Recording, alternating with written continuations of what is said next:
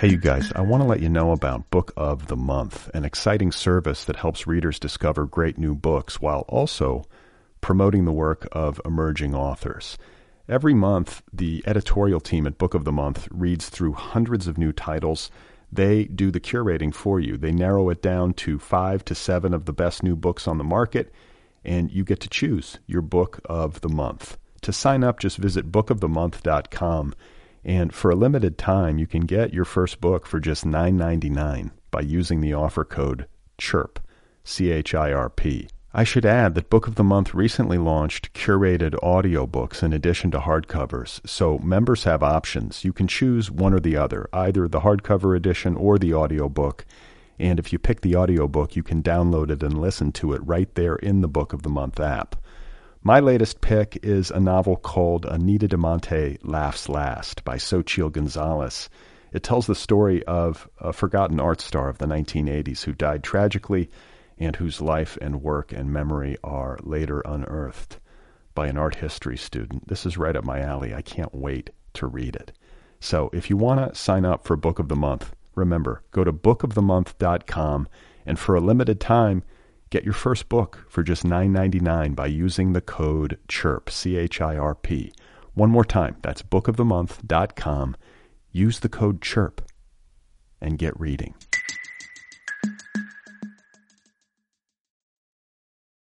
Hey, everybody. The Other People podcast is a listener supported program. All episodes of this podcast are free. Everything is free. There's an app that's free. There are hundreds of episodes available for free. So, I count on the support of regular listeners in order to keep the train running. If you would like to support the Other People podcast, throw a couple of dollars into the hat. I would appreciate that. You can do it at patreon.com slash other PPL pod. Patreon.com slash other PPL pod. Right? Is that what it is? Patreon.com slash other PPL pod. You are not alone. You have found other people. You and I have a friend in common. Every stupid thing that a writer could do, I've done. I think it's really beautiful. Big stated what? a Struggle, you know? It was incredible. You know, it's like your head exploded seeing what was really there. And now here's your host, Brad Listi. Hey everybody, how's it going? I'm Brad Listi. This is the Other People podcast. I'm in Los Angeles. It's good to be with you. Thank you for tuning in. Guess who I have on the program today? Guess who makes his triumphant return after six years almost? Ben Loory. He was my guest back in 2011, the show's inaugural year. He is now back to celebrate the publication of his latest story collection called Tales of Falling and Flying. It is available from Penguin. The official publication date is September 5th, 2017. Tales of Falling and Flying by Ben Loory. And uh, he and I are going to be in conversation in just a second. I, uh, I want to say that my thoughts are with people in Houston. If you happen to be listening from down there in Texas, uh, I have family from Louisiana. My roots, my family roots at least, are uh, in Louisiana. And I have some experience with a major hurricane uh, coming out of the Gulf and how it can affect family. I have cousins who lost their house. Uh, my godfather and my aunt lost their, or at least got displaced from their house. It was it had to be gutted and rebuilt and all this kind of stuff. So it's a huge mess, and there's a lot of uh, human suffering and tragedy unfolding down there. And I imagine a lot of it we don't even know about yet. So my thoughts are with people in Houston. And uh, I was talking earlier via text message with a buddy of mine who lives down there because obviously I'm sitting there watching the news, I'm looking at Twitter, and I'm thinking, oh my God, like I got to check in. So I texted him and I said, Are you all right? And uh, he texted me back uh, almost immediately and he said, Yeah, we're dry. Family and friends are safe. Thanks for thinking of me. And so naturally I was relieved. I was like, Okay, good. He's safe. Uh, you know, this isn't uh, touching him in, in some sort of uh, tragic way, uh, you know, at least not in the immediate sense. And so, you know, I texted him back and I said, wow, you know, look, the news looks horrific. There are a lot of people getting uh, crushed down there by this thing. And he uh, responded by saying, yeah, you know, I've been building a boat and it's not even really all the way done yet, but we're sending it out on rescue mission, uh, missions. And he included a photograph uh, of a boat, which is, uh, it was like this beautiful uh, wooden boat with a motor on it. And it was sitting in some, you know, some water that looked to be creeping up his driveway or somebody's driveway. So the water that the boat was sitting in was not a natural waterway; it was floodwaters. And I, I, I thought to myself, well, wow, that's really uh, admirable that he's participating in the rescue effort. And then it occurred to me that he built a boat. And I was like, wait, what? Like, you built a boat? So I texted him back. I'm like, well, you know, you built a boat. I didn't know you, didn't know you built boats. This guy built a beautiful wooden boat. It's like 20 feet long. Built a boat. I had no idea he had that skill. I had no idea he was interested in boats. And he said he says to me, you know, it's a I guess you could call it a midlife crisis hobby. So then I immediately start to evaluate myself in comparison, thinking about my you know my uh, existence at midlife uh, or close to it, and my uh, hobbies. Which I think at this, if I wanted to characterize myself as having like a midlife crisis hobby, it would probably be like uh, I eat edibles every once in a while but I'm certainly not building boats and participating in rescue efforts. Building a boat blows my mind. The guy built a boat. I wouldn't even know the first thing about building a boat. I wouldn't even know where to start. What's the first thing you do? I think about this when I look at houses and buildings, look at a skyscraper. Like somebody did the first thing that you do. What's the first thing you do? Build like a, you know, 50 story skyscraper. This guy built a boat. Got a midlife crisis hobby. Channeling that energy towards something positive. What am I doing? Ben Loory is my guest. His uh, story collection, Tales of Falling and Flying, available from Penguin. It's always a pleasure to talk with Ben. He and I have been buddies for years. He lives here in Los Angeles, and uh, I've gotten to know him over these years and have always uh, really liked him and had a lot of admiration for the work that he does. And what I want to say about Ben's work, and I would say this even if he wasn't uh, a pal of mine, is that I truly have never met anybody who has exposure to Ben's work who doesn't love it, who doesn't have like a special affection for it. It uh, elicits a certain kind of uh, warmth, and um, there's a warmth to the response that it that it tends to generate if that makes sense. It's unique to him, and his work is very unique, and it's very exciting for me to get to see him have this success. So let's get to the conversation. This is Ben Loory. His new collection, one more time, is called Tales of Falling and Flying. I don't. I don't know. We're not going to go anywhere pleasant with this conversation. no, I think we're all going to slowly move in towards the center of the country and north as the southern parts become a barren, hellish wasteland. Uninhabitable. And then we're just going to be perched on the top limits of Canada for a while. And then who knows after that? My parents are in Canada right now. And uh, my mom's like texted me. She's like, we're in Canada. And I texted back, I was like, buy property. Like as a joke. but like not really. Yeah. Like I'm, oh, they really should. I'm bullish on like Alberta. Yeah. You know, right now. Saskatchewan. I want, I I'm going to go long on Saskatchewan. Uh, well, congratulations on your new collection. Well, thank you. And I was interested in uh, seeing the little note that you put at the t- at the front of the book, where you're like, "Sorry, this took so long. More mm. soon." So, uh, why did it take so long?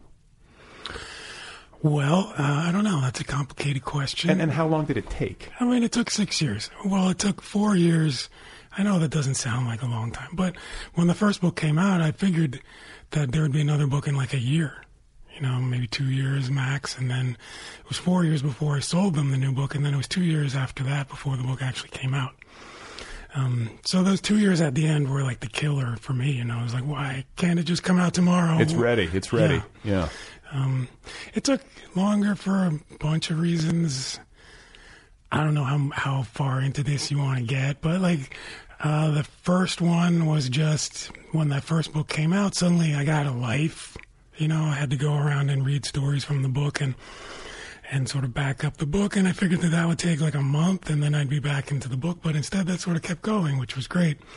But then I just kind of like got on this thing where I was just I'm just going around reading stories now, and that's my life, right? Uh, which was great, and I really loved it. And then I met all these people, and suddenly I was having fun, and Whereas before it was five years of just like sitting in my house, crying and writing stories all night long and telling people that I couldn't go out, couldn't do anything because I had to finish this book. And so uh, suddenly I didn't have to do that anymore. And so I spent some time basically just sort of enjoying life and being a writer with a book. Right. And then when that sort of started to end, well, there are two things that happened. One was that I actually put out another book, which was a picture book, um, The Baseball Player and the Walrus. And so that took some time out of the middle section there. That's a kid's book. That's a kid's book. Yeah. Yeah. Um, it was just one story that was already written, and I didn't really have to do anything, but still somehow it took all this energy and time out of my life for about a year. Um, and then the, the big thing that happened was when I wanted to go back into writing, put out another book of stories, suddenly it was scary.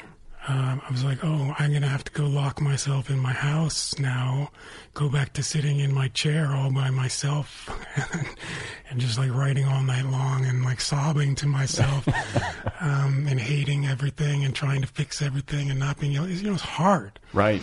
Um, and also, the first time I wrote a book, I basically drove myself insane. I had like a manic episode, and I was worried that was going to happen if I went in like kind of like full throttle into writing. And I was like, how do I do this so it doesn't ruin my life and doesn't drive me crazy?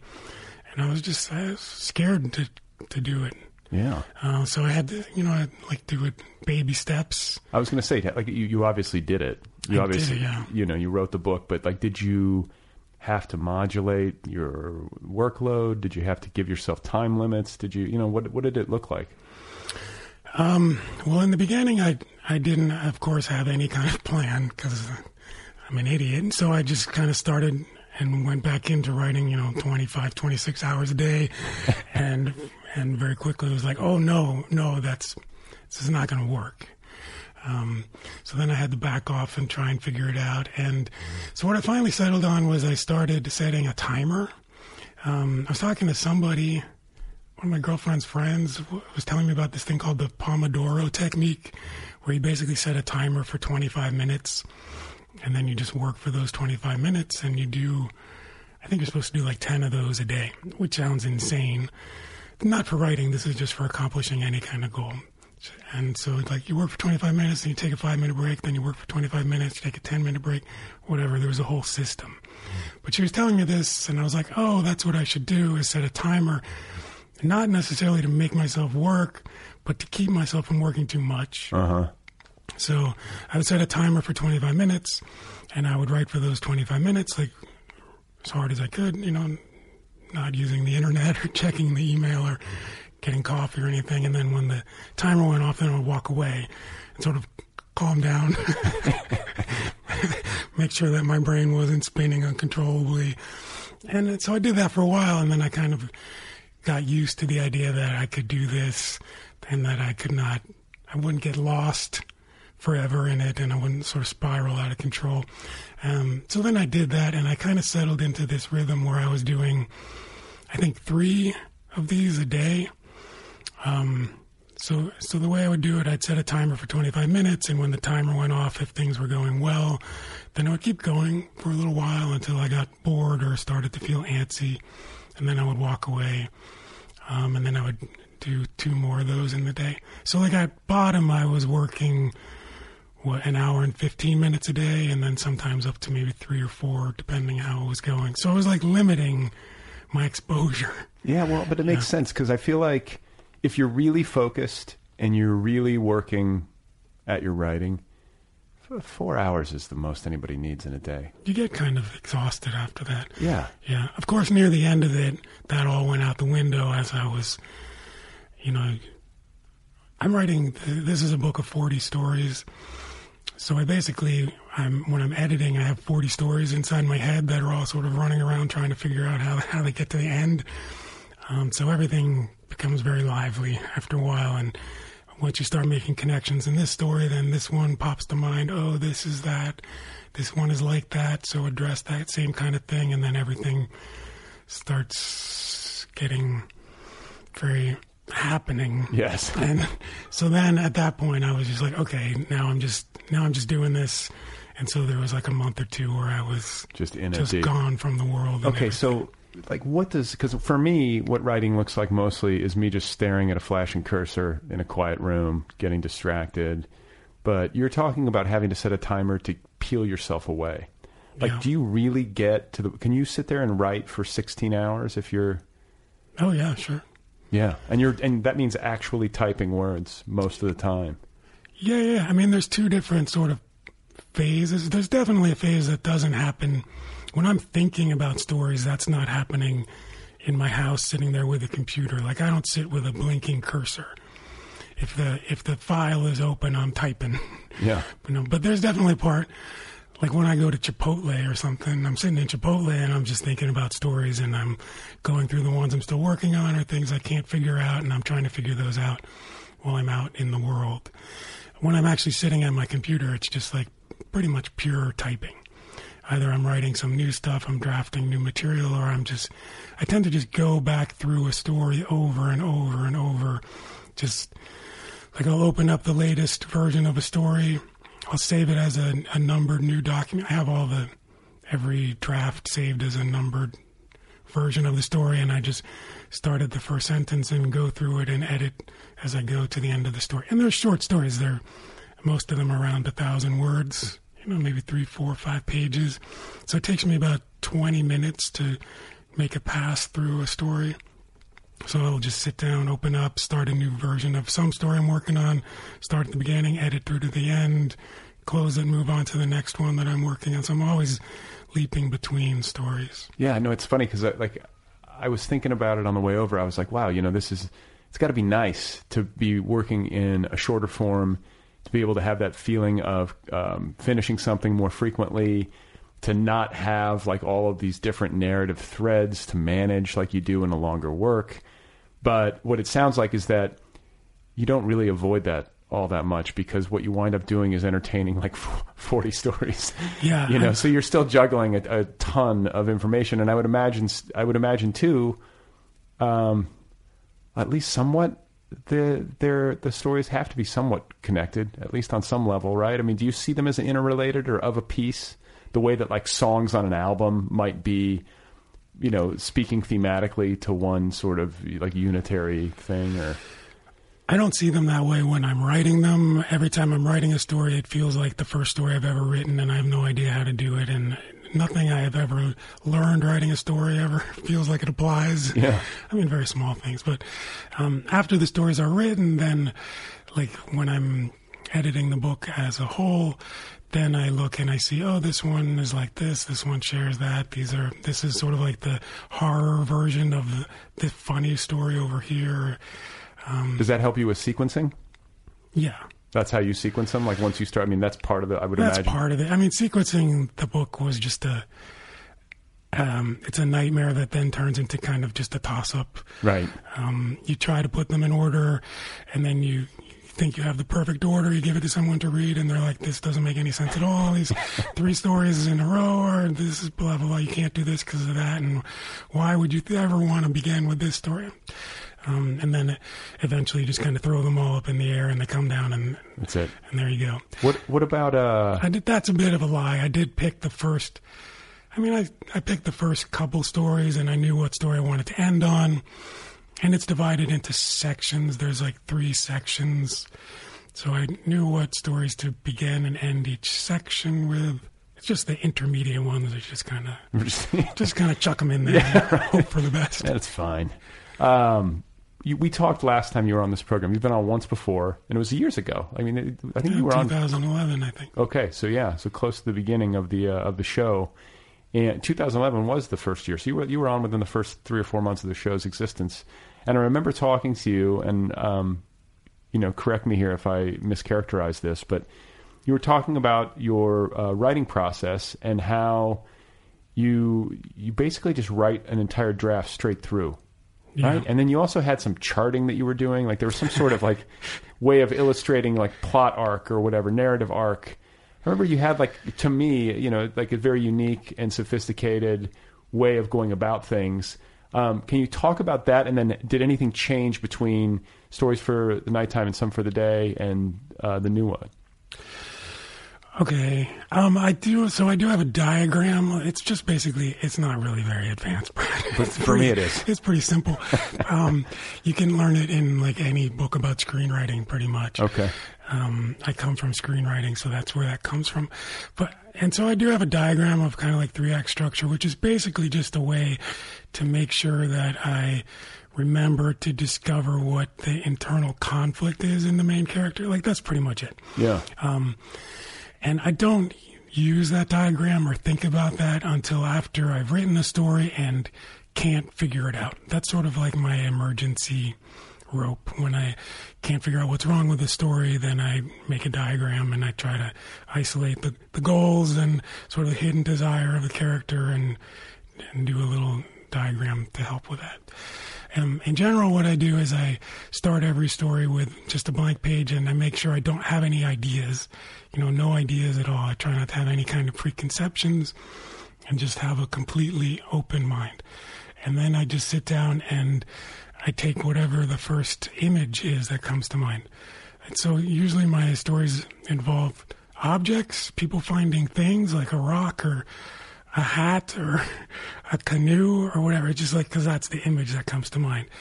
So I start with an image, and then usually I just like generate a character who becomes involved with that object or discovers that object. A man finds a hat. You know, one day a man is walking through a forest and he stumbles over a canoe. Like that's, and then everything after that is just sort of following through on that premise. And the first draft, which I write very fast, is just tries to start there and carry as far through the story as I can. Okay, so you're you're not the first person that I've spoken with who writes a very fast first draft. And I'm coming around on this because I'm such a slow first draft writer, but I think there's some value, like some real value in getting it out of you without having your critical mind chattering yeah, at you. That's the whole purpose. That's, that's it. it. So from that first draft that sort of shoots out of you, that you just let it happen, to the final draft that we see in print, like how many drafts typically are you working through? Typically, I mean, on the average, it's probably around like 17 or 18, but that includes like with very small editing, like copy editing, basically. Um, sometimes when I'm very lucky, it's like one or two. Yeah. I think there's maybe like three or four stories I published that are essentially first drafts where I've changed one or two words. Wow. Um, Which ones are those? Um, the duck story, I I changed the final sentence. Uh, the octopus story. Those might be the only. Did you know two. it when it happened? That like you're like okay, I, that, that one's just good. Like do you know what I'm saying? How soon after you had written it were you like this one's there's nothing left to do here? I don't remember. Huh. I mean, I felt pretty good after the duck one. I remember. I don't actually remember writing the octopus one. Why? I don't remember writing most of them. You know, they happen so fast, and I don't. You know, it's not like an intentional process. It's not like I have an idea and I have to sit down and execute it. And did I do it well or poorly? You know, it's like I sit down and I think of an image, and then I'm just like following this character. It's like it's just like it's happening, and I'm describing it. Right, you're so watching it. It's like a dream. Mm-hmm. I'm just like writing down a dream as it happens. Um, and a lot of times when I read the stories back, I don't remember them at all. So how do you initiate? I mean, you initiate it by sitting down without any ideas, looking at a blank screen. You write it on a computer or by hand? On a computer. Okay, and then whatever comes to mind first, you just pay um, credence to that. You write it down and you start following.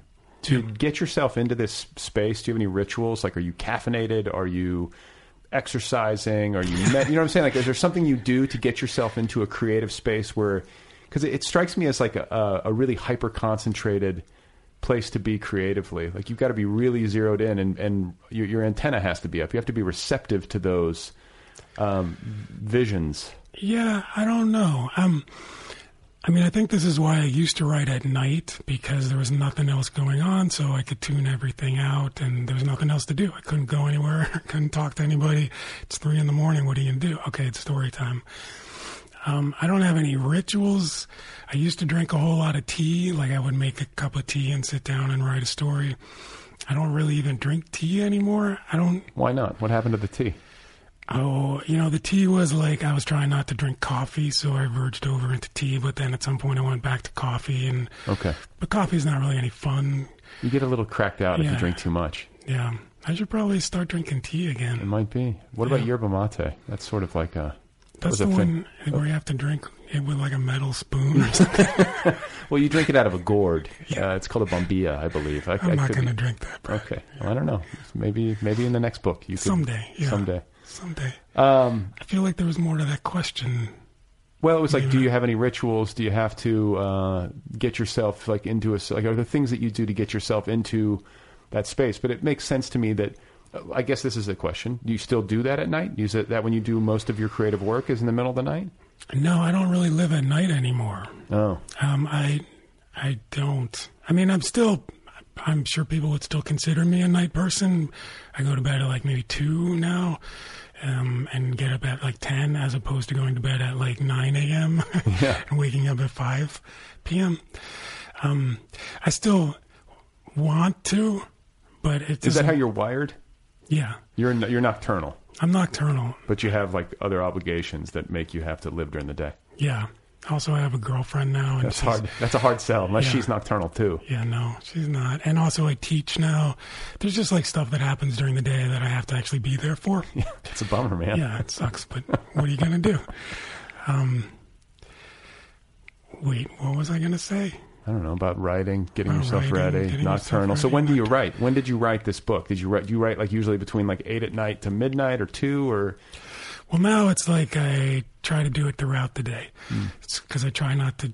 I try to like I'll get up, whatever, have breakfast and some coffee, and I'll do like one of those twenty-five minute things, and then I'll go off and you know do my errands, go to the post office, Yeah. whatever, come back, do another. I try to spread it out now. Um, but when it comes down to crunch time, when I'm like editing the book, then it's I'm back up to late night. Although not, I don't watch the sunrise anymore. That has not happened in years. That's kind of. I mean, I, I I am not nocturnal. Like I can't do that. I mean, I I guess I could if I had to, but like it's not natural to me. Like in terms of my body clock. But like seeing the sunrise is something that I truly wish I could do more. It's terrible. You think so? Oh, it's hor- it's horrible. It means the night's over. There's nothing worse than you're writing and then the sun starts to come up and you're like all bleary eyed and then Yeah. s- people start coming on the internet. Good morning, everybody.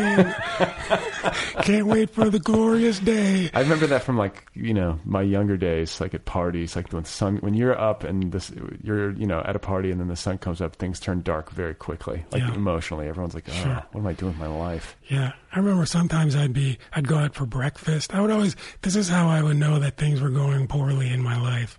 So I'd, I'd write all night and then I'd go out for breakfast at, at Millie's on Sunset. Yeah. And I'd just be totally dead, like completely spent. And I'd, cause I'm writing, it's always a very emotional process because I'm an idiot. And I'll, I'm just like sobbing. And then I like go to Millie's and I'm just like sitting at the counter eating, eating my breakfast looking like, I just got divorced or something and, and been on crystal meth for a couple days. I was gonna say this, this is like such a hard come down, but Yeah. it kind of is though. Yeah. you know and it's de- and it's and writing like the, all the stuff you were saying about sort of dreading it and being afraid of going back into that space like it's scary it can be scary and it can be uh, tough emotional work Yeah. and i don't want to like you know i've run into this before where i start to make it sound like it's like the hardest job in the world i'm not saying that like it's a privilege to get to be creative but like it doesn't it, it, i think it can be both true that it's a privilege to be creative and to have the time to do this sort of stuff uh, and it can also be true that it's difficult emotional work. Yeah. Uh, that one has like a natural or has a right to feel aversion to or to be afraid of. Yeah. You no, know? I mean, I love it. And it's, there's a real sense of uh, joy in it. I mean, when you finish a story and it's right, you finally, it all clicks into place and it makes sense. And you're like, oh, there it is. And There it's it like, is. That's a thrill and a sense of accomplishment um, that I don't get anywhere else. And yeah, it's hard emotionally, but that's why the stories are good. You know, like I, like wh- where you're gonna read a story where it just doesn't affect you. uh, Like that's not gonna be a good story. Right. Like that's the only way you get a good story is by, at least for me, it is my belief. You know. um, so that's just part of the process. Yeah, I, I know I, I make it sound like it's some sort of terrible thing, and it's it's not that it's terrible, but it's it's, It's emotional. hard. Yeah, it's emotional. So animals. Animals, Your animals figure into your stories quite frequently. they do. What's up with you and animals? This is always strange for me. Um, so when I first started writing stories, I was writing horror stories. I mean, I started writing stories in like a horror writing class. I love horror. I also love comedy, and I love cartoons, especially Warner Brothers cartoons. Um, and I always loved Aesop's fables when I was little. But when I started writing, I was writing horror stories. And they were always about like, there's like some guy and he's just having a real horrible time. He's usually like being chased around in a maze. Someone's trying to stab him. There's like monsters. And I was just writing these stories. They're very heavy stories about some nameless guy for a long time. And after I wrote a bunch of these, I was like, I need to do something else, like just for a minute. And so it just sort of struck me to write a story about an animal, Yeah. like just as a joke, basically. So I wrote like a talking animal story. Um, and then, then I finished it and I was like, ha haha, now I, now I'll go back to what I do. And then every now and then when things would get like too much, when the existential horror Yeah. was too much, then I would write an animal story. It was like a little event. Um, and then when the book came out, my first book, those animal stories were the ones that like everyone loved. Like those were the ones that ended up on This American Life, the duck one, and the one about the moose who goes skydiving. Um, I love that story. yeah, me too. I mean, I love it too. It's just like I didn't think that that was what I did. Um, I just thought that was sort of like a side side thing, and those were the ones I always read it. That's how I feel about this podcast, Ben. Everyone's like, I love the podcast. I'm like, oh, really? Okay. Here I am five years, six years later. Yeah. So then I just sort of kept doing them, and and now I'm the guy who writes animal stories. But you know, like I, I think that there's something sort of psychedelic about it. There's something um, subversive about using um, characters or um, a context that people usually associate with childhood, Mhm. and then sort of turning it around and making it like because these are these are for adults. These stories. I mean, I guess they can play. I think you have uh, a, probably a strong adolescent readership, or like you can you know um, that your work could really resonate with people across a broad Mhm. age range um, because they are accessible. But there's a lot happening thematically Yeah. that I would not normally associate with, like say, a six year old. Yeah, there's a lot of knives and madness and death, Yeah, but stuff happens. but it's Um, funny. But it's like I, th- I can see why people love them. I, I mean, that's part of it for me. But then the other thing too uh, is that they were created in a sen- in a state of play, like where you're playing, you were Yeah. joking with yourself. It was fun. It was the pure imagination at work. You know, like whether you're working in a in a realistic vein or you're working in a surrealistic vein, when that spirit is infused into the work, things tend to go well, and readers tend to, you know, people tend to respond well. Yeah, absolutely. So, but it's like you got to almost trick yourself into doing it. Yeah. You know, it's like it's hard to do. Yeah. Um, so just joke around with yourself, I guess, or make up games. I don't know. You know, like I was talking to uh, Jonathan Safran Foer, who um, was telling me about his writing process and how he'll sit in a room, not too dissimilar from you, and just like, you know, he'll be in a hotel room working or something, and he'll just like fixate on like a picture on the wall or on the clock that's on the nightstand, Mhm. and he'll use it as like just a starting point, but it'll often wind up figuring into the work. Uh, and it's it's that it's that kind of uh, tricking yourself into playing. You know, Mhm. it's not that serious, just getting started, but it's that stuff that winds up being the gold. Yeah. You know? Well, it's an easy way in. You know, you have to find some way into your unconscious or a way into the, the stuff that you, that's hard to talk about because that's where that's where the real heart of the story is. But you can't just dive right into that kind of stuff because nobody wants to start there. You can't start a story. Like we started this podcast. Yeah, yeah. You have to you have to lead with the squirrel that's hopping by out the window, and then once people are once they get in, once you've got them hooked, then you just bury them with the existential dread. yeah. Um, do you have any plans to work long form? I might have asked you this last time, and I'm sure people probably ask you because you work in short form. The stories, like you say, are a thousand words long. Have you ever thought to yourself, like, I got to try a novel? Or are you happy in this, um, working in this vein, and content to keep doing it?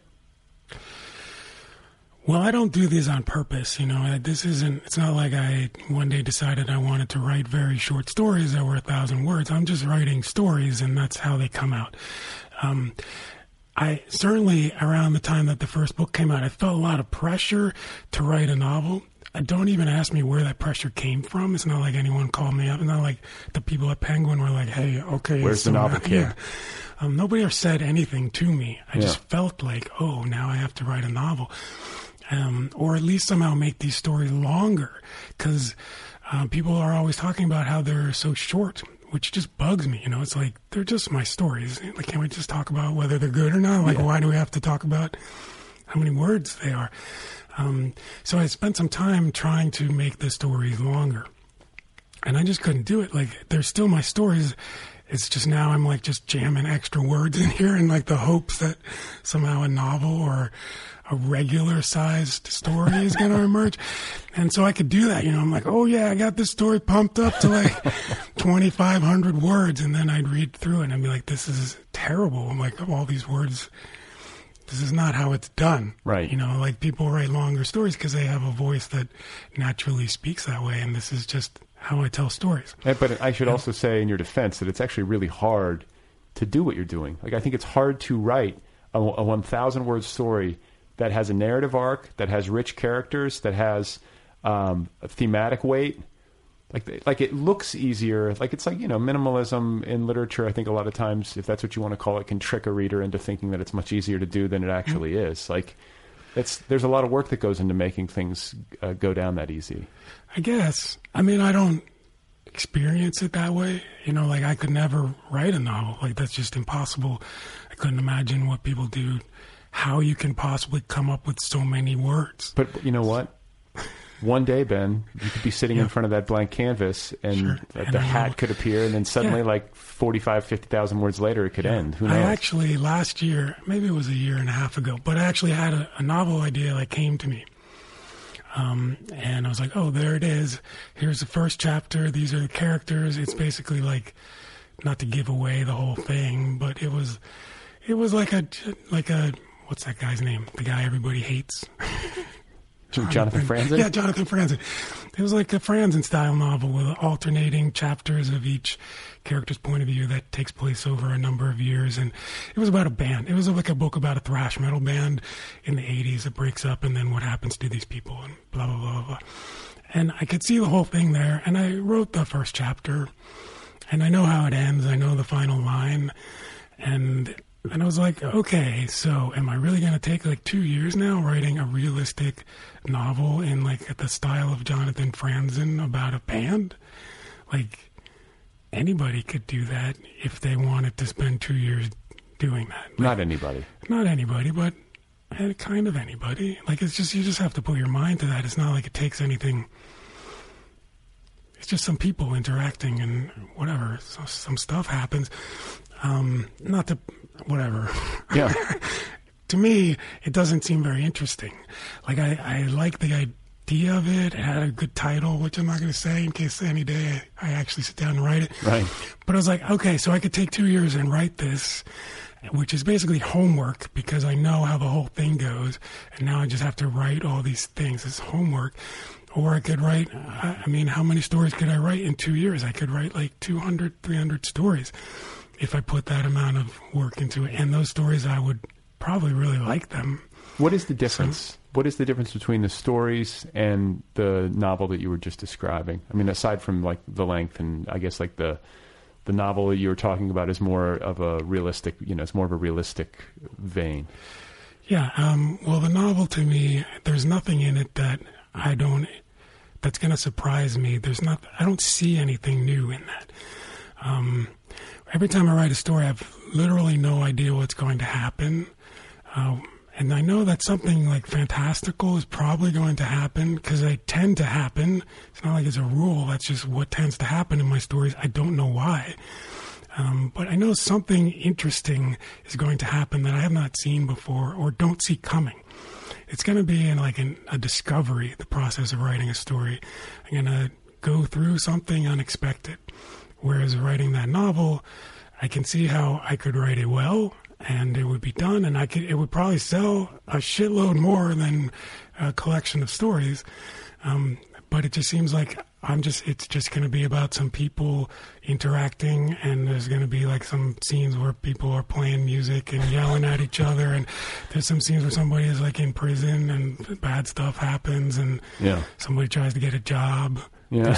You know, it's like what's Like, it's not you. Yeah, It's not you. yeah, like what is going to be different? Right. So it's like this the element of surprise. It's the element like the act of creation is not nearly as exciting. Yeah. That makes sense to me. Yeah. But it's also like I think when somebody is successful in their art and um, especially when they're doing something that people consider unique, which is I think how a lot of people feel about your work. Like no one else is doing what Ben Loory's doing. And so that's really cool. And if that means you're writing 1,000 word stories for the rest of your life, keep doing it. Yeah, I'm okay with it now. I mean, you yeah, know, like was- own that, own that Yeah. turf. You know what I'm saying? Like I don't. I, that's my career advice to you. Like, it, like if it's if it's not broken, don't fix it. Like Yeah. if you're having fun doing it and people are enjoying them, like I think as these stories accrue and as the books pile up, um, you know, people are going to find it. That that would be my bet for you. You know, and it's always the challenge of like how do you keep being able to do the work because Yeah. you need the time and the space and Gotta buy my vegan hot dogs. yeah. Right. how are the, Are you vegan now? That No, I'm not vegan. I'm Oh. vegetarian. I would like to be vegan because I really like animals. Yeah. But it's impossible to eat vegan it's hard. outside of the house. It's really hard. Well, and I mean, it's like, like you never even know what's in stuff. Like you know, you got to really be reading labels. And you have to be kind of an asshole. You can't go to anybody's house without being like the problem. yeah, I know. Um, yeah. Plus, I while I was worried about giving up bacon, I didn't think I could ever live without bacon. That was no problem at all. But uh, living without cheese is really hard, and getting rid of butter, I didn't even see that one coming. I never thought of butter. Yeah, yeah, right. But butter, butter is When did you make this shift? spice of life. Uh, about a year and a half ago. What prompted it? Just um, you know, I accidentally watched uh, a movie about slaughterhouses, a documentary about slaughterhouses. that'll do it. And it wasn't even like a decision. You know, I just saw it and I was like, oh, Right. like I can't do that. Yeah. What was the um, movie? It was a really bad movie. It was, I still had Netflix then, and I would just watch whatever it told me to watch. and one time I watched this great That's movie. how it works, by the way. Yeah. You just watch whatever Netflix tells you to watch. Yeah. I, I watched this great movie called King Corn, which I highly recommend. Oh yeah, yeah, yeah. About like uh, high fructose corn syrup. And, Yeah, yeah, yeah. That movie's great. And then because of that, they were like, "Hey Ben, the movie you want to watch is this crappy movie called Vegucated," and it was a, like a pilot for some series somebody wanted to make about people going vegan, and they just picked some people off the street. They were like, "Hey, want to go vegan and be in our movie?" And they were like, "No, no, but okay."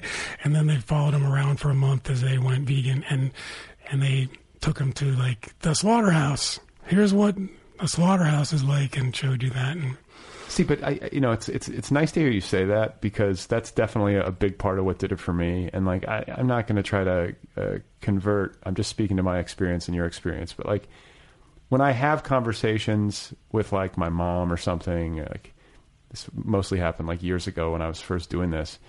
It's just like, can you like watch this video? Like, Yeah. watch this, and people are just like, "Mom's like, no thanks." yeah, they don't want to see it, Who which I understand. I totally understand. You know, but like if you actually do confront the reality of how that food gets to your plate, like it's it's like you say, it's like it's not even really a choice. You're just like, ugh, I can't do that. Like Yeah. it's I mean it's it's pretty gnarly.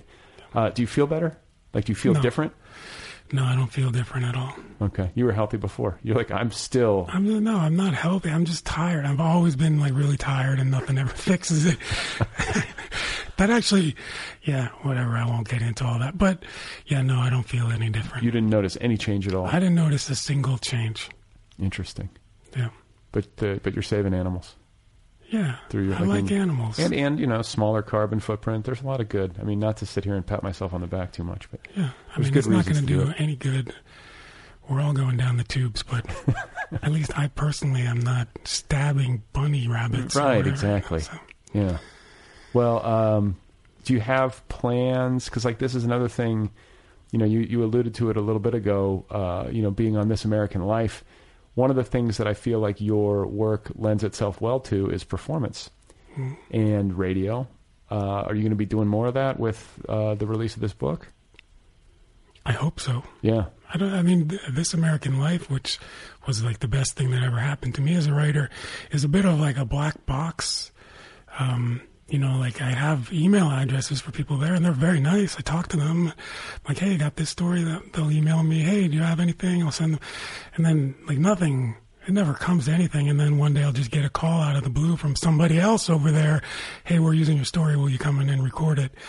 Um, so over time, I've learned to stop trying to make that happen, Right. and just sit back and embrace it when it comes. Yeah.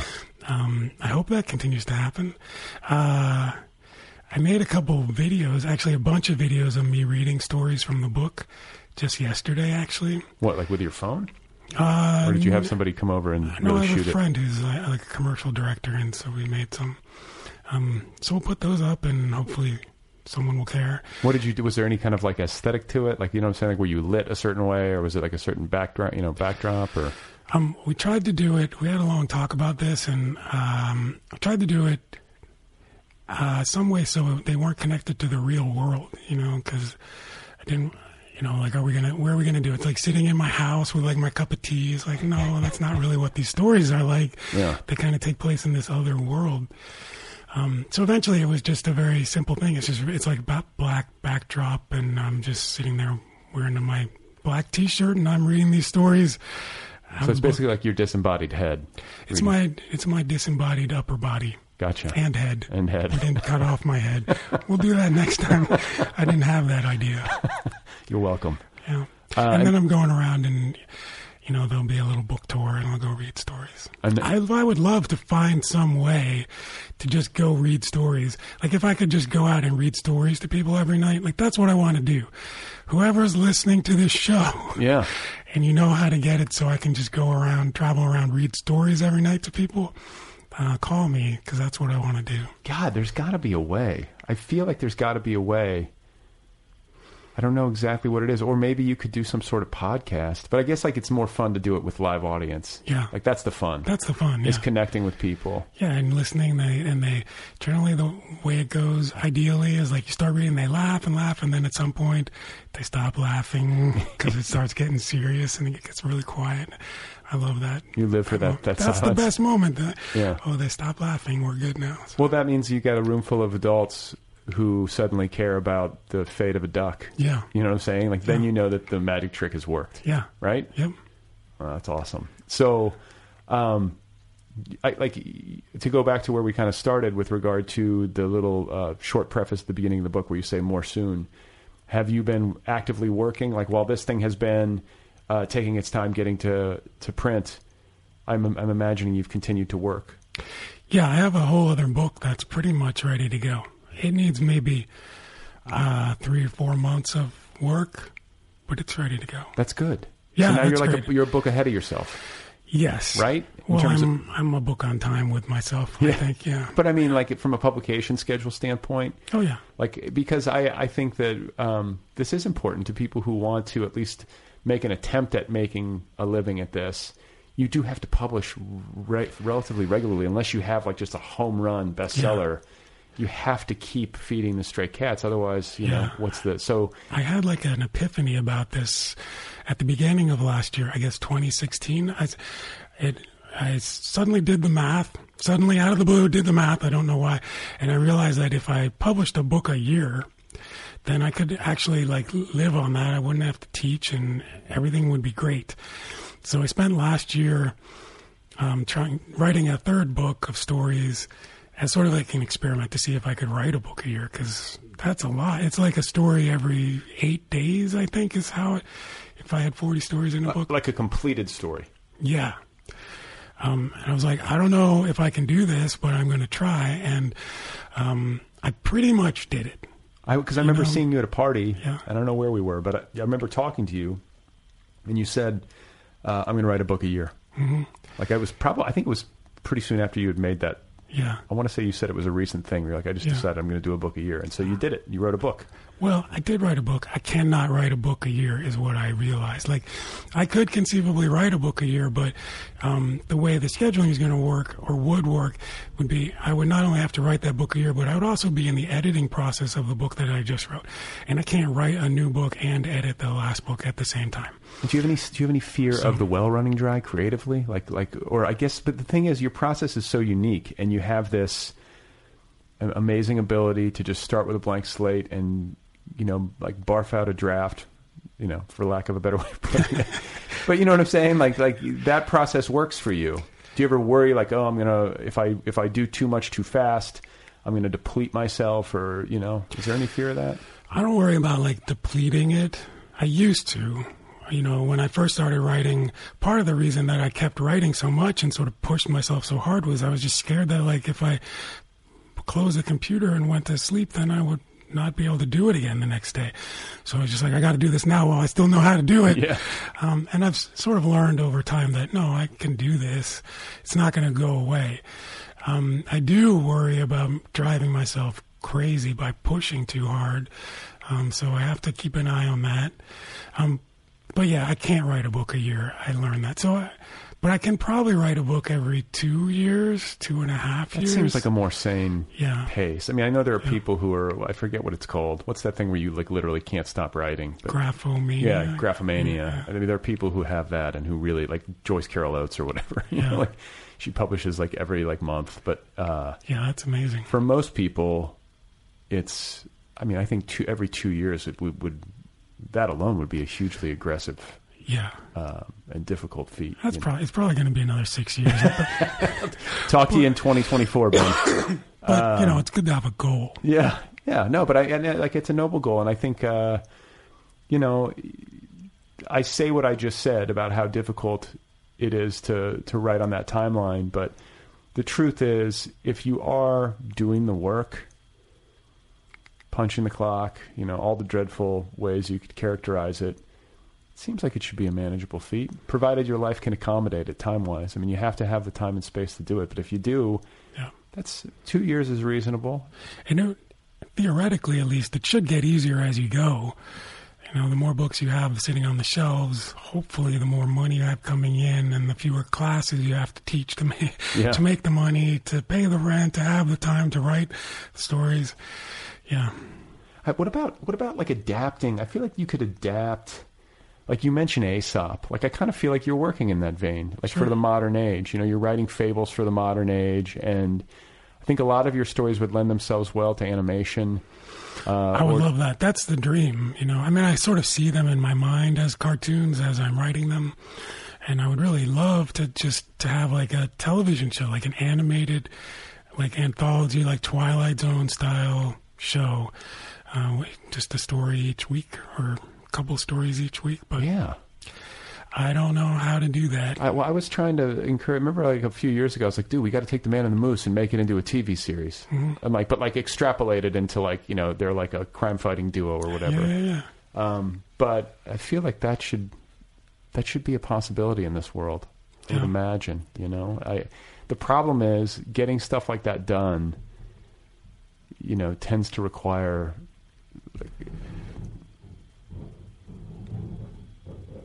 Wait, we're in the middle of this conversation. Something's running around on the roof of my garage. Someone's dragging a coffin across your roof. I think it's like some sort of squirrel or cat or something. Uh, anyway, sorry for the interruption. Right. Yeah, you have to spend the time on that. But you have to spend the time on that, but you also have to. I don't know. There's just a lot of human logistics usually. Those Yeah. things don't usually happen quickly and easily. Like you have to tolerate a bunch of bullshit. And then you also often have to invite other human beings into the creative process who might not share your vision. You might Yeah. hate their guts. You know, like it gets com- it gets a lot more complicated when there are more cooks in the kitchen. But I think that, that having said that, it doesn't it's not impossible that such a thing could happen and Yeah. i would love to see like a ben loory animated twilight zone I would, I would too. and you think it would be animated I mean, it wouldn't have to be. It's just, I mean, actually, nowadays, I'm sure if they ever did it, it would be live action and it would just be a bunch of like CG crap, right which would make me sad yeah uh, because that doesn't look real to me. And the thing I like about animation is it's it's not real, but it's it doesn't not look real. It just looks like this other thing. is there a style of animation that you like the best like do you like claymation do you like the old you, you mentioned the warner brothers Yeah, I cartoons just like it should be a Warner Brother cartoon version of the Twilight Zone. like old school Yeah, old school animation yeah. not like the pixar digital animation No, no 3D. It Yeah. should be like cel animation. Huh. No one is ever going to do this. No, I, you know But- what? I'm gonna. I'm. I'm in the process of trying to get Um, this is the first I've ever mentioned this, and so this will this will be good because it'll put me on the hook. I'm going to try to wedge this into my life as well. But uh, I had an idea on Twitter where I was going to do like a, a very simple animation, like old school animation, uh, called Baked Dads, where it's just like two middle aged men walking around having a conversation, and uh, I think I might actually make some episodes of it. What But I, kind of animation?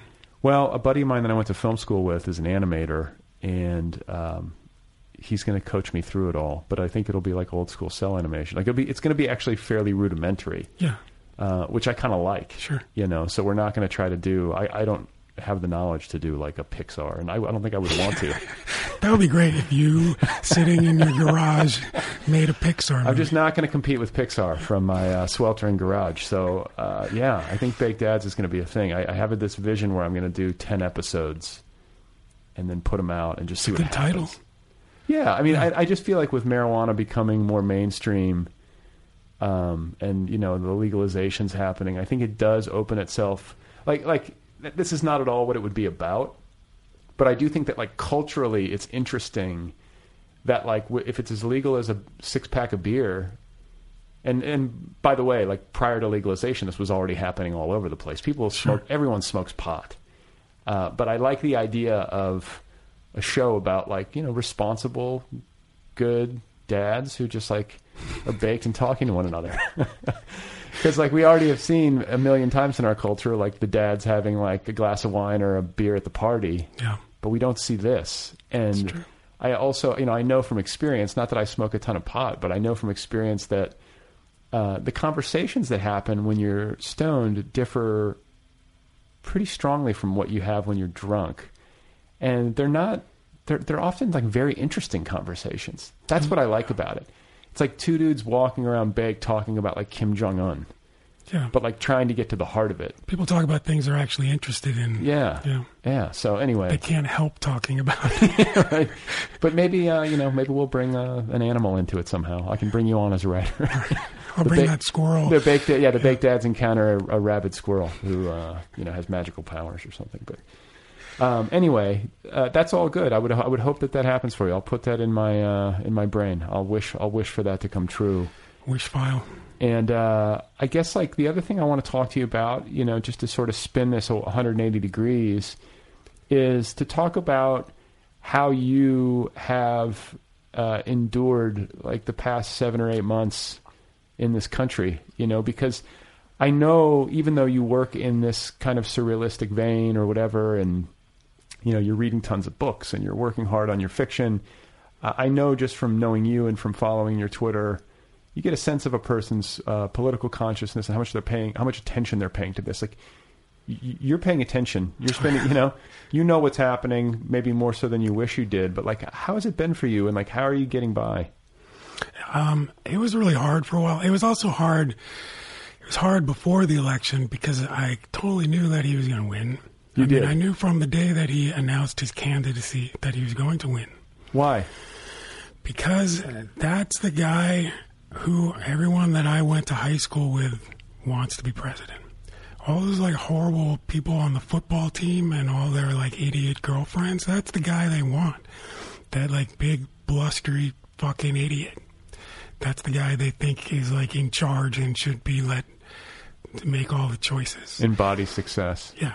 And I uh, like- he- yeah, and he's a billionaire, so obviously he knows what he's doing. I remember that, yeah, the day that he announced his candidacy, everybody was laughing. And what's the name of that guy who is the comedian who has the news show, who not doesn't do it anymore? Why can't I remember? his name? Stephen Colbert? No, he's other. Stewart? Jon Stewart. Yeah. And Jon Stewart's like making this big thing about how funny and how great it is that Donald Trump has announced his candidacy. It's a great thing for comedy. And it's just like, what are you talking about? Like, he's going to win. Like, there's no question that he's going to win. And everybody's laughing. And I just couldn't believe it. And it was like coming for so long. And I was like, it's happening. And everybody's laughing. And I mean, and I was too, you know, like everybody watched those Republican debates and everybody's loving it, watching him just destroy all those other assholes up there.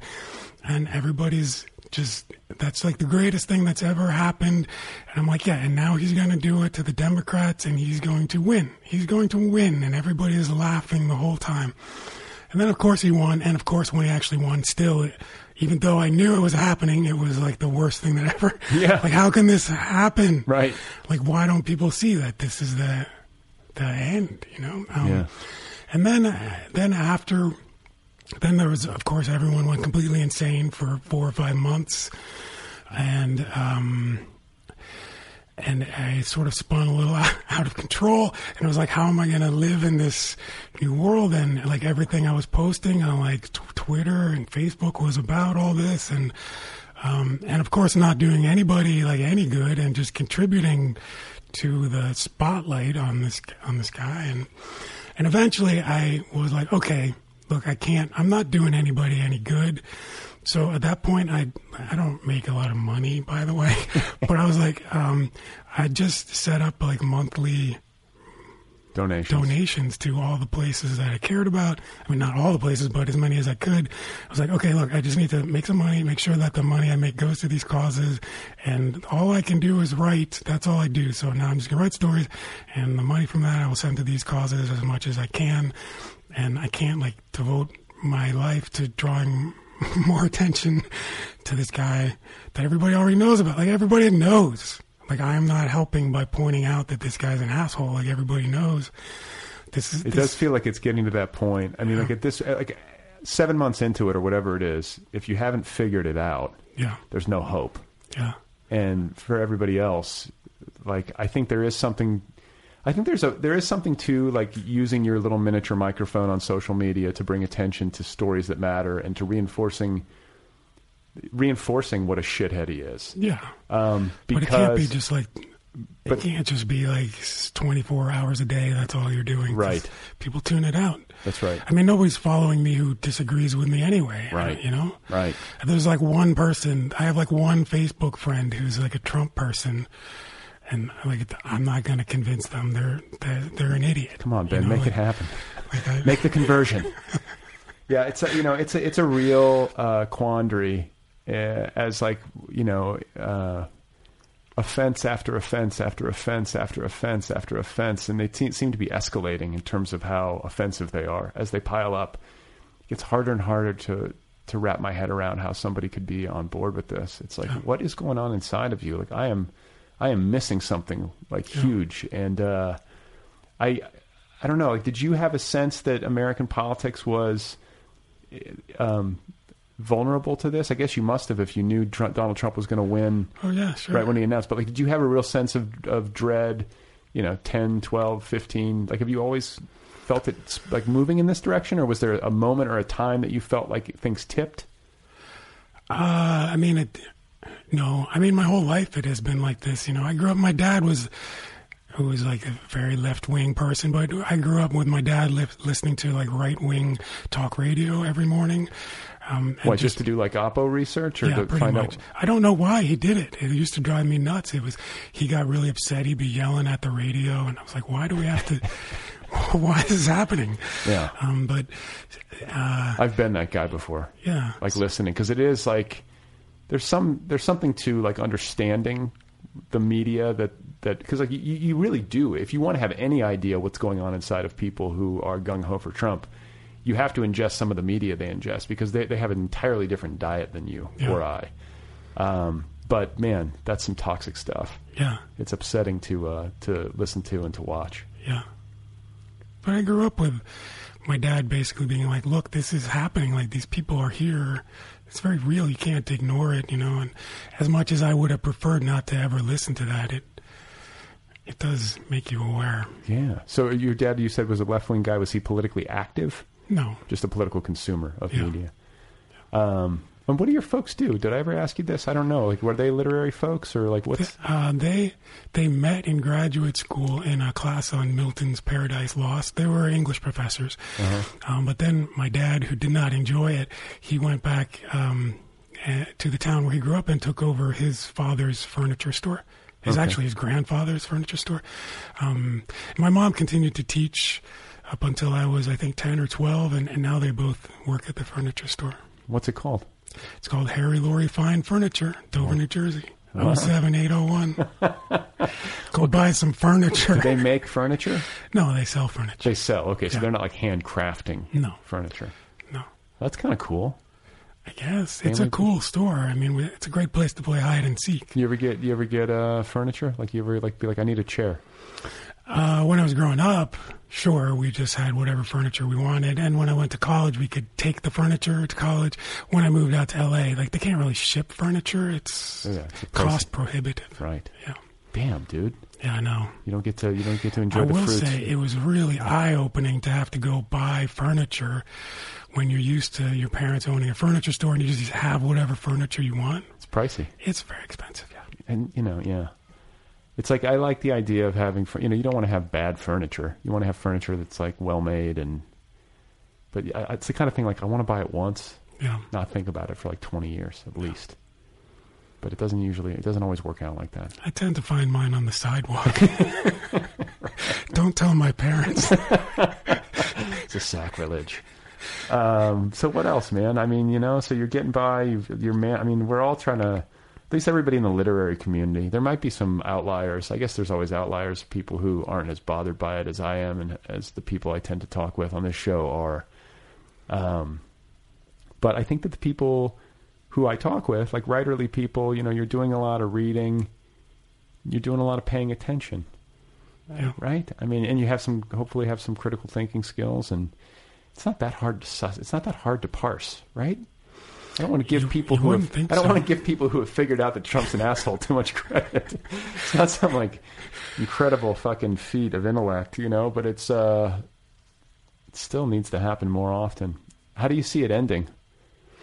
I don't know. It's been interesting, actually. The one thing that I really did not see, like I figured that he was just going to be elected and then he was just going to hand running the country off to Bannon. I- It never occurred to me he actually wanted to run the country. Um, so it kind of blew my mind when they got rid of Bannon.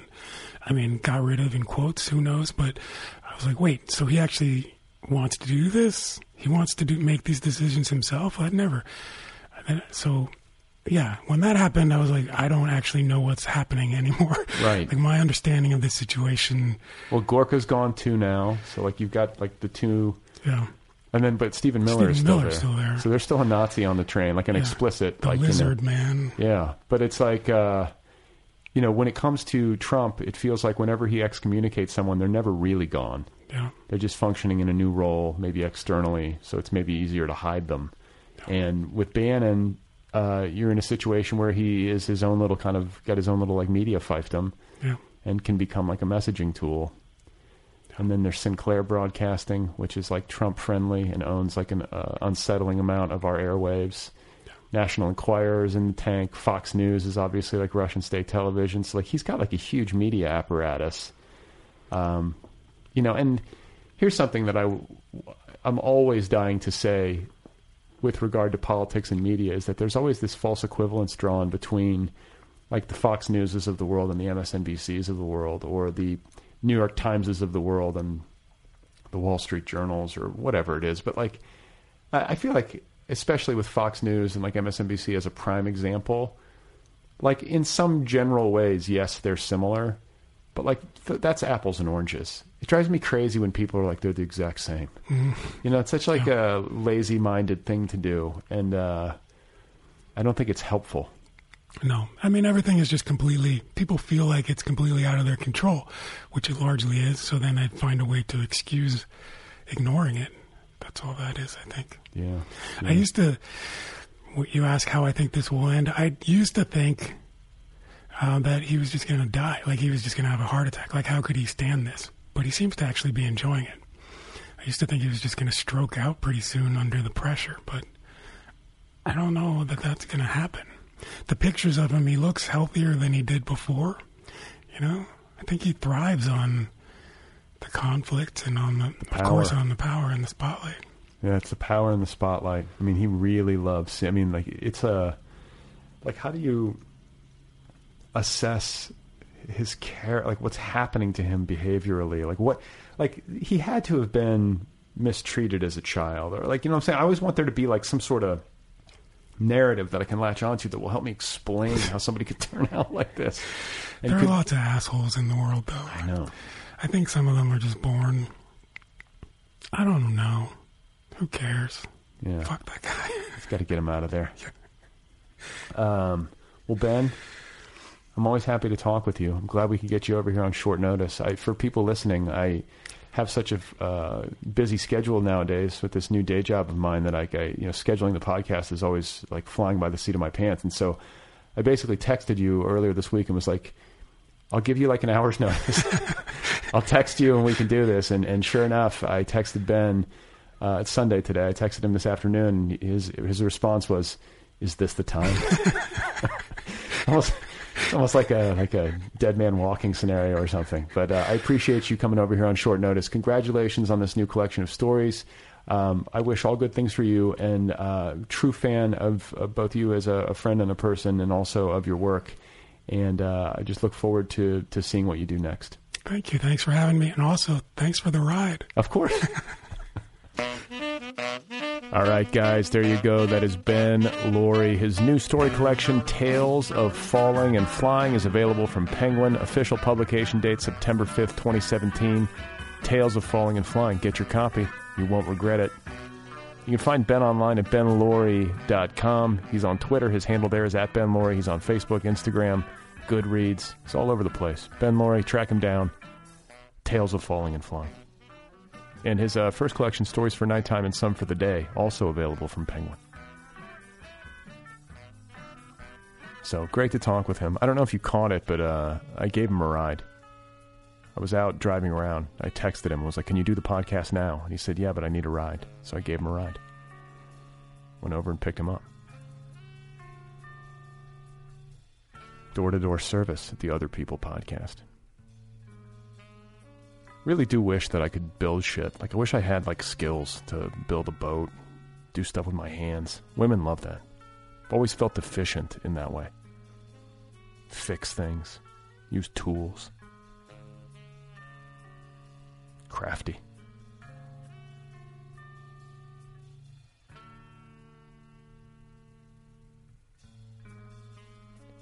I feel like there needs to be one more day in the week. It needs to be like an eighth day. That's how it feels to me. There's just never enough time. Always racing. One day, my ship's going to come in. I really am just going to buy a place in the middle of nowhere. I want to live like that. I want to try living like that for a while. Beautiful natural setting.